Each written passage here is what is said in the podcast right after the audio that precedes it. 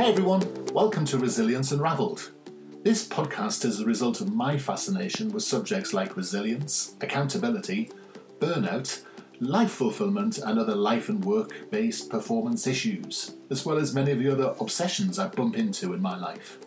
I spend my time working with highly successful teams, people, and organizations, and this podcast introduces their remarkable stories and expertise, as well as my own synthesis of the key issues, strategies, tips, tools, and resources to thrive in life. If you find this podcast useful, why not go over to our site qedod.com. If you'd like some resources on how to manage and beat burnout, head to qedod.com forward slash burnout 2019 for some goodies. Stay tuned to the end to find out details of how to order a free ebook. Enjoy the podcast. So, today I'm very interested and excited and quite enthused to talk to a woman called Mary Shores. Now, I first came across Mary um, um, because of a couple of colleagues of mine who run another podcast called The Next Hundred Days. And um, those two guys aren't prone to being enthusiastic about much, but they were raving about Mary's interview. And then I met her uh, online, and um, I got all enthusiastic and started raving about her as well. And I've just bought her book, and I'm thoroughly enjoying looking at that as well. So, hi, Mary. Hello, Russell. So there you are. I've already spent money, so that's a good sign, isn't it? Uh, That's always a good sign. Do you know, I was really impressed, Mary. I went onto Amazon, and uh, we'll talk about your book in a moment. and Not that I'm easily distracted, but you have 72 five star reviews. Do you realise that? I do realize that, and it was very interesting to me because I remember as a first time author, I was terrified for those reviews to come in because sometimes, I mean, people can be brutal in reviews, but we've not experienced that. People love the book. Yeah, I, I don't have 72 friends, so I'm very impressed. so, well, so first of all, it's a pleasure to chat to you today. And where in the world are you? Because I, I gather by your accent, you're not uh, slumming it in England today. I am in the lovely Champaign, Illinois, which is the land of cows and cornfields. Cows and cornfields. Why, why, why, cows and cornfields? It's just what we have around here. So in the, in the United States, in the middle states, a large portion of it is very flat lands, very far, farming grounds. So there's no hills here. It's very green. Lots of uh, farms and farm animals and corn and wheat and beans. You see, that sounds that sounds lovely. I'm sitting at the middle of summer in Britain at the moment, under 73 tons of water. So that just sounds m- marvelous. Mm. But anyway, we're here to talk about two fas- fascinating things. One, which is uh, resi- resilience, and your own story, which is remarkable in itself. But also this book you've written, which I think is, um, I'm going to say, it's almost the secret of mental toughness. Um, from what I've seen of it so far, and hopefully we can have a bit of a chat about that, and let's encourage some some of my audience to have a read of it for you because I think it's it's a really interesting book, and you've got some great ideas. So first of all, tell us a bit about you. Tell us tell us a bit about your story because you're someone who um, really personifies resilience. Uh, you know, resilience is a huge theme in my life. I actually feel like I have um, radical resilience. As a matter of fact, I was featured in a I was featured in a documentary series called the Global Resilience Project. And the woman, Emma Bell, she chose 50 people from around the world who had rec- recovered from uh, some unspeakable tragedies, but had gone on to not just recover, but to actually thrive. And so a lot of people have gotten pretty fascinated with my story because early on, I was out on my own. You know, what I really love people to know is that as a 16 year old, I was out on my own, a juvenile in an adult world, just trying to survive. And when I was 19, I had a daughter who passed away. She um, actually she was born with extremely severe brain damage, which left her blind. It left her deaf. She was unable to suck a bottle, so she had to have a gastronomy tube inserted into her stomach, and she was on full life support, something breathing for her and you know causing her heart to beat. Uh, for the first several days of her life. And after she got off life support, she did live for a year and a half. But as a young 19 year old girl, I spent my time living in the Children's Hospital in Indianapolis, Indiana. There's a children's hospital there, and it really affected me because the things you see in the children's hospital are things you can just never ever unsee such as the children in the burn units the cancer units you know i'm dealing with i'm dealing with life or death situations every single day with my own child but all around me is just all of this um, hopelessness Yeah. And I mean, it, and that puts puts things into perspective as well, I suppose. You know, I think that when I was 19, I, I really didn't have the developmental capacity to process what was happening Yeah. uh, to me at the time. So now that I'm 45, um, and especially while I was writing the book, I did revisit quite often that time period in my life, looking at pictures, uh, talking to people who were in my life at that time. And it was really very healing process because you see the thing is, and this is why I think uh, where we need to go in terms of resilience is understanding that trauma is stored in our bodies. You know, our bodies are like a library, and all of these things that happen to us in our lives get stored in this library, and it affects us in ways that aren't so obvious. So we have a trauma as a child or as a young adult, and we ever so slightly begin to pivot the way that we make decisions based on based on how these traumas have changed our our brain. And it's it's just very fascinating. And where what the twist in my personal story is after my daughter passed away um, i was i hit a rock bottom moment for a while and then i was able to bounce back and when i was 24 i started my first business hmm. and so people ask me often, how were you able to do that? And the thing is that I would love to tell people this big empowerment story, but the truth is, Russell, it did not come from a place of empowerment. It actually came from a place of despair. Yes. It came it came from a place of now, you know, I'm 21, 22, all of my friends are, you know, my peer group, they're graduating college. They're getting their first jobs. They've got marketing degrees and psychology degrees and and history degrees and they're getting job offers for salaried positions and I'm sitting here working uh, not much above minimum wage. And I realized that if I didn't do something, my fate was not going to change. Right.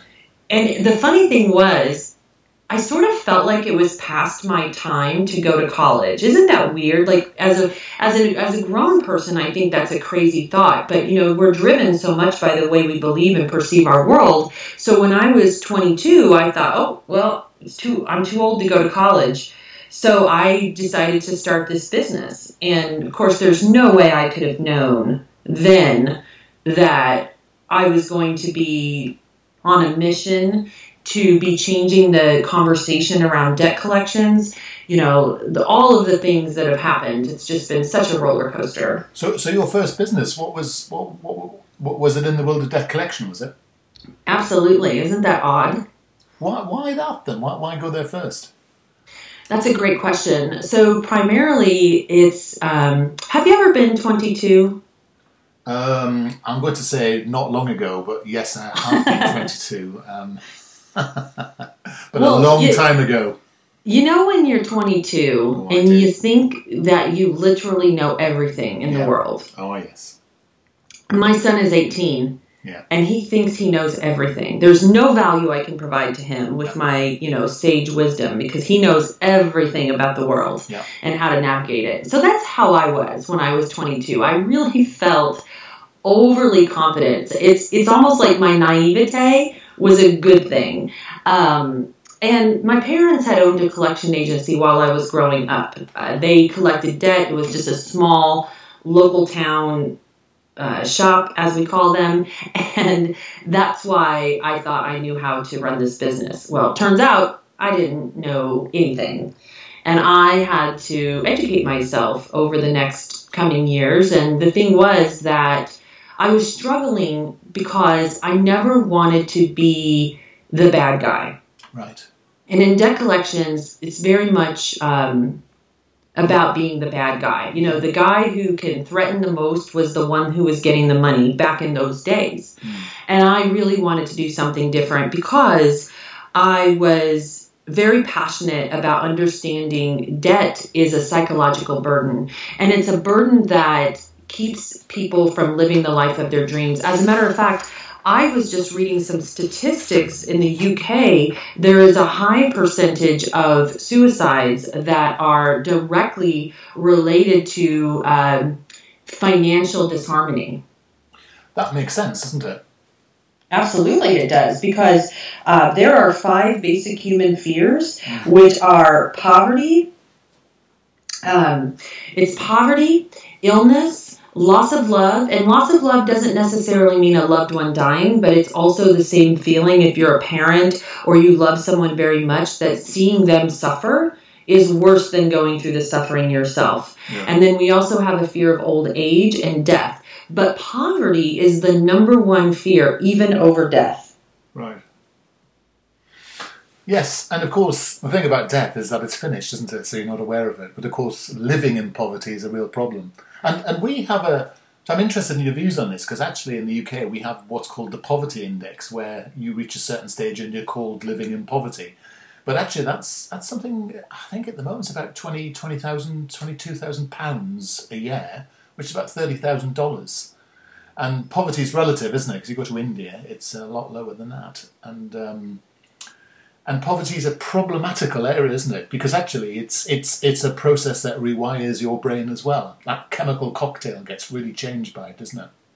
It's it's absolutely true, and I believe that it causes trauma.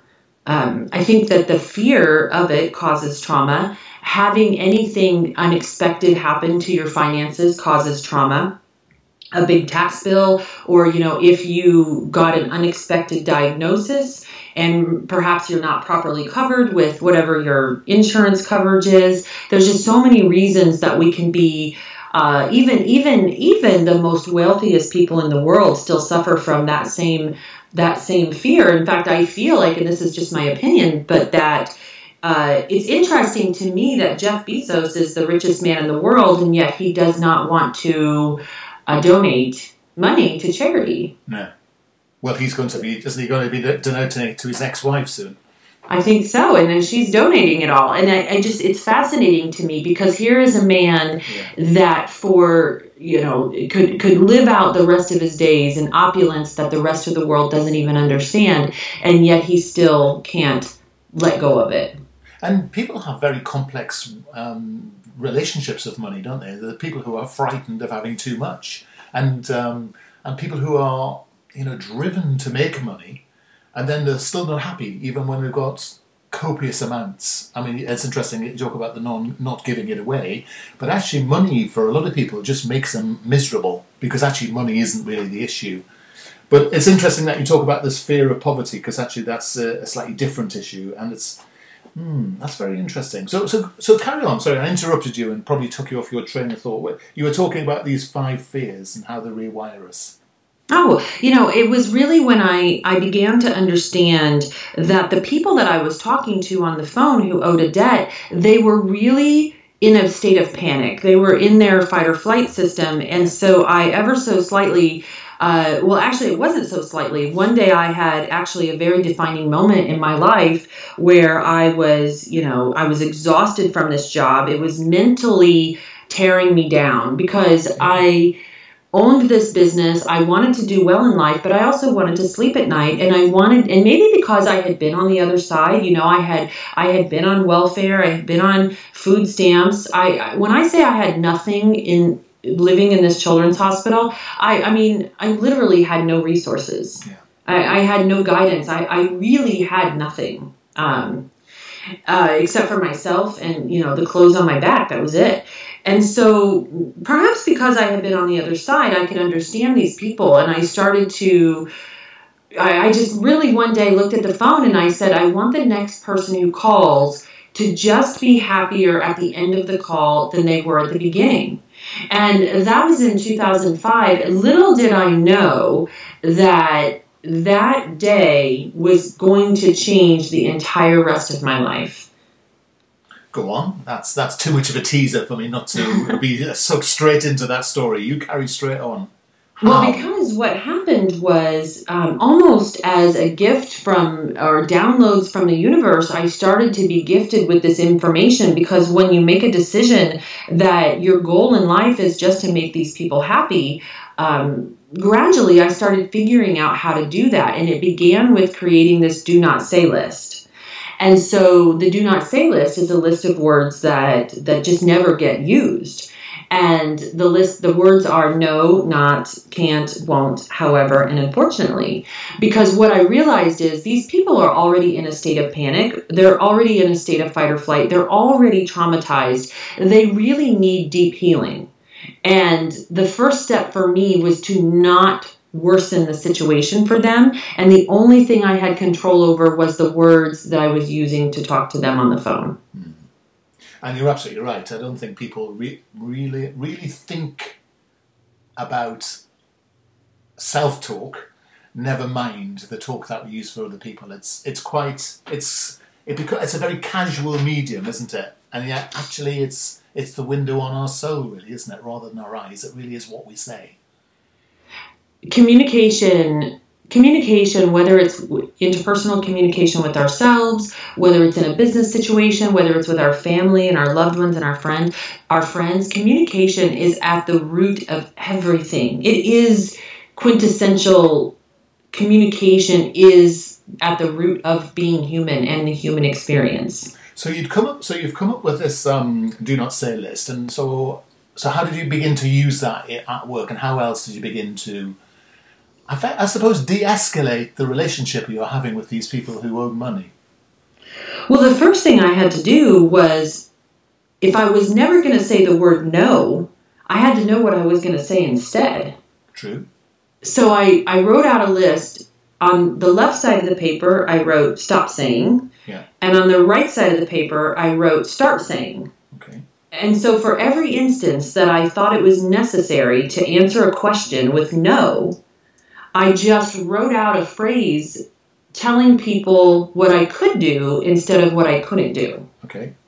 And it really changed everything. And there was a lot more to it because I, as I started to study uh, human neurology, neurochemistry, you know, the stress chemicals, I started to understand what people really needed was to feel heard. It's like we have these situations and we're unable to emotionally move on in, in a conversation until we've checked the box in our mind that we have been heard. And then as soon as we can do that, um, the the person can emotionally move on. I'm sure you've had an experience at some point, especially uh, being a podcast host, that you're talking to someone who is really stuck in their own story and it's like you're talking to this person and they're telling you this long story and it's really not on the point but you, you try to get in there and the next thing you know they've started that story over from the beginning. I, I'm, I'm going to say yes. Only because it's so true Oh, I'm glad that you can understand because the thing is, the reason that people get on that autopilot story and repeat it over and over again is because there's not there's a part of them that doesn't feel heard. There's a part of them that has not felt understood, and it's very important that their situation is validated. You know, especially I see it in the coaching industry all the time. I'm I'm I'm sure that with a podcast about resilience that you've had lots and lots of coaches on, and a lot of times they want to get you out out of that story and they want to get you moving forward, which is great. But we have to be emotionally receptive to that information. And so we really need our experience validated. And what that would look like is just some simple words like, oh, you know, I can really see what you're going through here. I mean, I feel like, come on, people, it's time to really understand the power, the connection power of empathy and compassion. Because there's something lacking right now in our society for that. Yeah, um, uh, you know, I really want to argue with you because I normally do, but I'm agreeing with everything you're saying. And I think actually the point of um, the heard thing is it's this it's this idea of control, isn't it? I think people more than anything else, fear or lack of control, and all those you know those big things that you put up earlier are all about control issues. And um, so I'm interested. So you put this list together. You, you, have um, you're now dealing with people. I'm guessing this is um, useful stuff with employees and you know team members and such like. So you, have got this list. So how did that begin to change things? How did that change the dynamic of the relationships with the people that owed money? Money. You know, it, it started to change the way that they were looking at debt. One of my early on goals was I wanted people to feel good about the fact that they were paying a debt instead of feeling the shame and the unworthiness for having a debt. I see. So you're sort of reframing the, the concept in their heads in a way. And here's what's interesting um, a, a, a school counselor contacted me recently and she said that she heard me on a show. She got the book. She goes, Initially, I was resistant because I didn't see what I would have in common with a debt collector. But she works with a group of students that are at risk population. So these are the students that are, you know, they've got some kind of situation at home. They're already underperforming at school. They're, they're at risk. They're in a bad place. And her student population in March was only um, passing at an 8% passing rate. So that means, you know, not very many of her students were doing well. And she said she applied all of my techniques with these students, and that two months later, at the end of that semester, so school here in the US lets out in uh, May, sometimes June.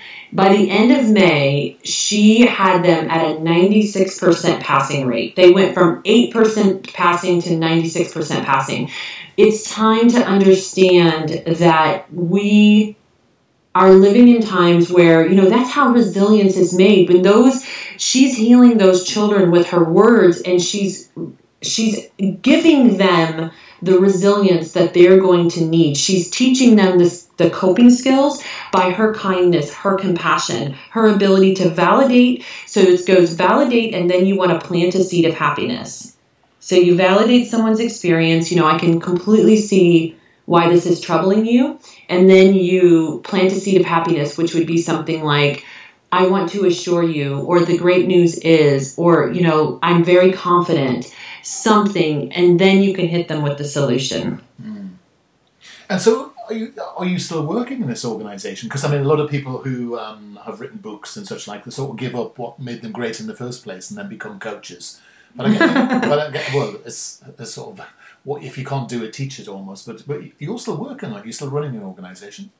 I do. I, I run my organization and I run a um, training and development company for corporations where we teach we teach transformational communication all the time to other companies. I am on a mission to change that conversation around debt. So I'm working heavily in the debt collections industry in the U.S.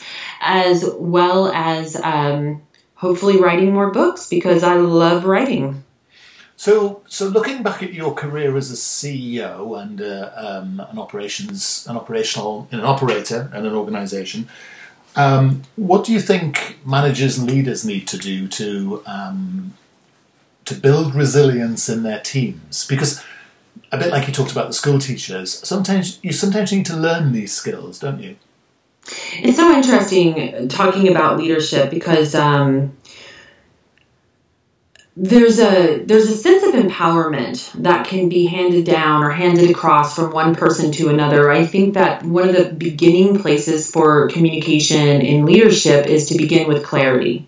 Uh, just yesterday, I took a frantic, frantic phone call from my mother, who my mother lives in fear a lot because she um, is always worried she's going to lose her job. And there are places where the office politics make people fearful every day that if they just step, step their toe in one wrong direction, they're going to get that pink slip. And she called and she said, I don't know what to do because my executive director told me to get all of this information to him by Tuesday but there's another boss who's actually more senior than the executive director, who's the vice president, gave me the opposite directions. And so, of course, now she's in a panic because she doesn't want to call out. She doesn't want to be a tattletale. She's terrified to ask for clarity, but she's got two opposing directions. And so, one of the things that I think is extremely important in in leadership is to always be transparent um, always provide as much clarity as possible. And even if you don't even know what the clarity is, to be transparent about that and say, here's where we're at in the process. And as soon as we know more, we will definitely communicate it. Mm-hmm. That's interesting because it, it's it's often said that. Um, I, actually, I think the whole leadership thing is completely overcomplicated, and I've always had it boiled down to about being, you know, having clear, having clarity, and being relentless. So you know, just just applying the same thing over and over and over again, and from that comes trust and accountability. And and I, and I, find it hard to understand why people overcomplicate it. And I wonder what's your view on that. I've I've actually felt the same way as you many many times. In fact, um, I remember when I was younger, I used to worry because I didn't think I had the best personality. And I, I remember believing that to be a good leader, you had to have this really, you know, cheerleader, uh, personality. And I don't have that at all. In fact, I'm very, very direct. What I learned was that it's really about sharing your mission. I have a team of who I believe are utter rock stars, and my team impresses me on a daily basis, and we are such a close knit bunch. And I'm so proud of them. And I, when I really look at the reasons why, it's because I'm honest. It's because I take accountability when I make a mistake. It's because if they don't appreciate something I did, they know they can tell me. And it's because I share my vision and my mission with them. Hmm. And they can get behind that because it makes them feel, it makes them know that they are a part of something. Well, I think what you're doing is you're stating a vision and mission, and people can choose to join in. And that, of course, is control, and that is back to accountability. And I, and I think this word is overused and understood under understood today in the same way that leadership is. I think part of what you're saying here, you know, making words important and defining them and making them simple. The skill is making a word like leadership and clarity easy so people know what you're talking about. That's right. That's right. And you know, it's so funny because we, in talking about resilience, there was so much that I didn't understand of how my work touched upon resilience because I had um, staff that was becoming very empowered, and I had uh, one person was able to get off all of her prescription medication. People were healing from their past traumas just because we're rewiring ourselves with the way we communicate every single day. And that's how I have been able to continue to recover from a lot of the, the roller coaster traumas that I've been through. And it only begins to deepen every year. And the more that my path expands in life, the more that I'm getting an even more understanding about healing. So um, I know you've very kindly said we can um, um, record a separate episode all about your book, which I really want to talk about in more depth. But just to round this section off, um, just thinking back over the career of Mary Shores, what's the big what's the big message that you've you know that you would um, take out of your own life so far? I think that the big message is we're okay. And we need to remember that money is a made up thing. You know, we literally invented it, yeah. but we live by it. We, we value ourselves by it. We've put so much definition on this money that it is making us sick and it's, it's causing issues. You know, I feel like when I was a young girl, I loved to play the game Monopoly. Yeah. And, it, and in the game of Monopoly, there's only one way to win the game do you remember what it is? Uh, well, I used to find owning the bank, being the banker, the best way to win the game. well, so maybe, the, maybe there's two ways. there's a legitimate way and a naughty way. Uh huh. The way that I knew how to win Monopoly was the only way to win was you had to bankrupt all your friends. Yes, exactly. And that is so representative of business in the last century Yeah. right? But there's another way, and that way is through collaboration. How we're really going to make a difference and change in this world is through collaboration and stop playing Monopoly. Yeah, I think it's an important business lesson to say that actually we're not trying to win by destroying other people's businesses. We're trying to win and grow the overall landscape. And I think once you understand that, I think um, business becomes a lot easier, doesn't it? Brilliant. Yes, absolutely. Mary, it's been a delight to talk to you, and um, I'm hoping people will join us for part two when we're going to talk about your book, which I really genuinely believe to be something quite special. So, um, thank you so much for taking time with us today, Mary, and um, I hope to speak to you soon. My pleasure. You take care. Thanks for listening today. You can go to our site qedod.com forward slash podcasts and subscribe to hear other titles in our series. Or you can contact us at info at qedod.com to hear and find out more about tough love, leadership, accountability, resilience, and burnout. You can go to our site qedod.com forward slash burnout 2019 to hear and get access to a load of resources to help you manage and fight burnout. And you can go to qedod.com forward slash free ebook to hear more about the fundamentals of resilience. Until the next episode, keep on thriving.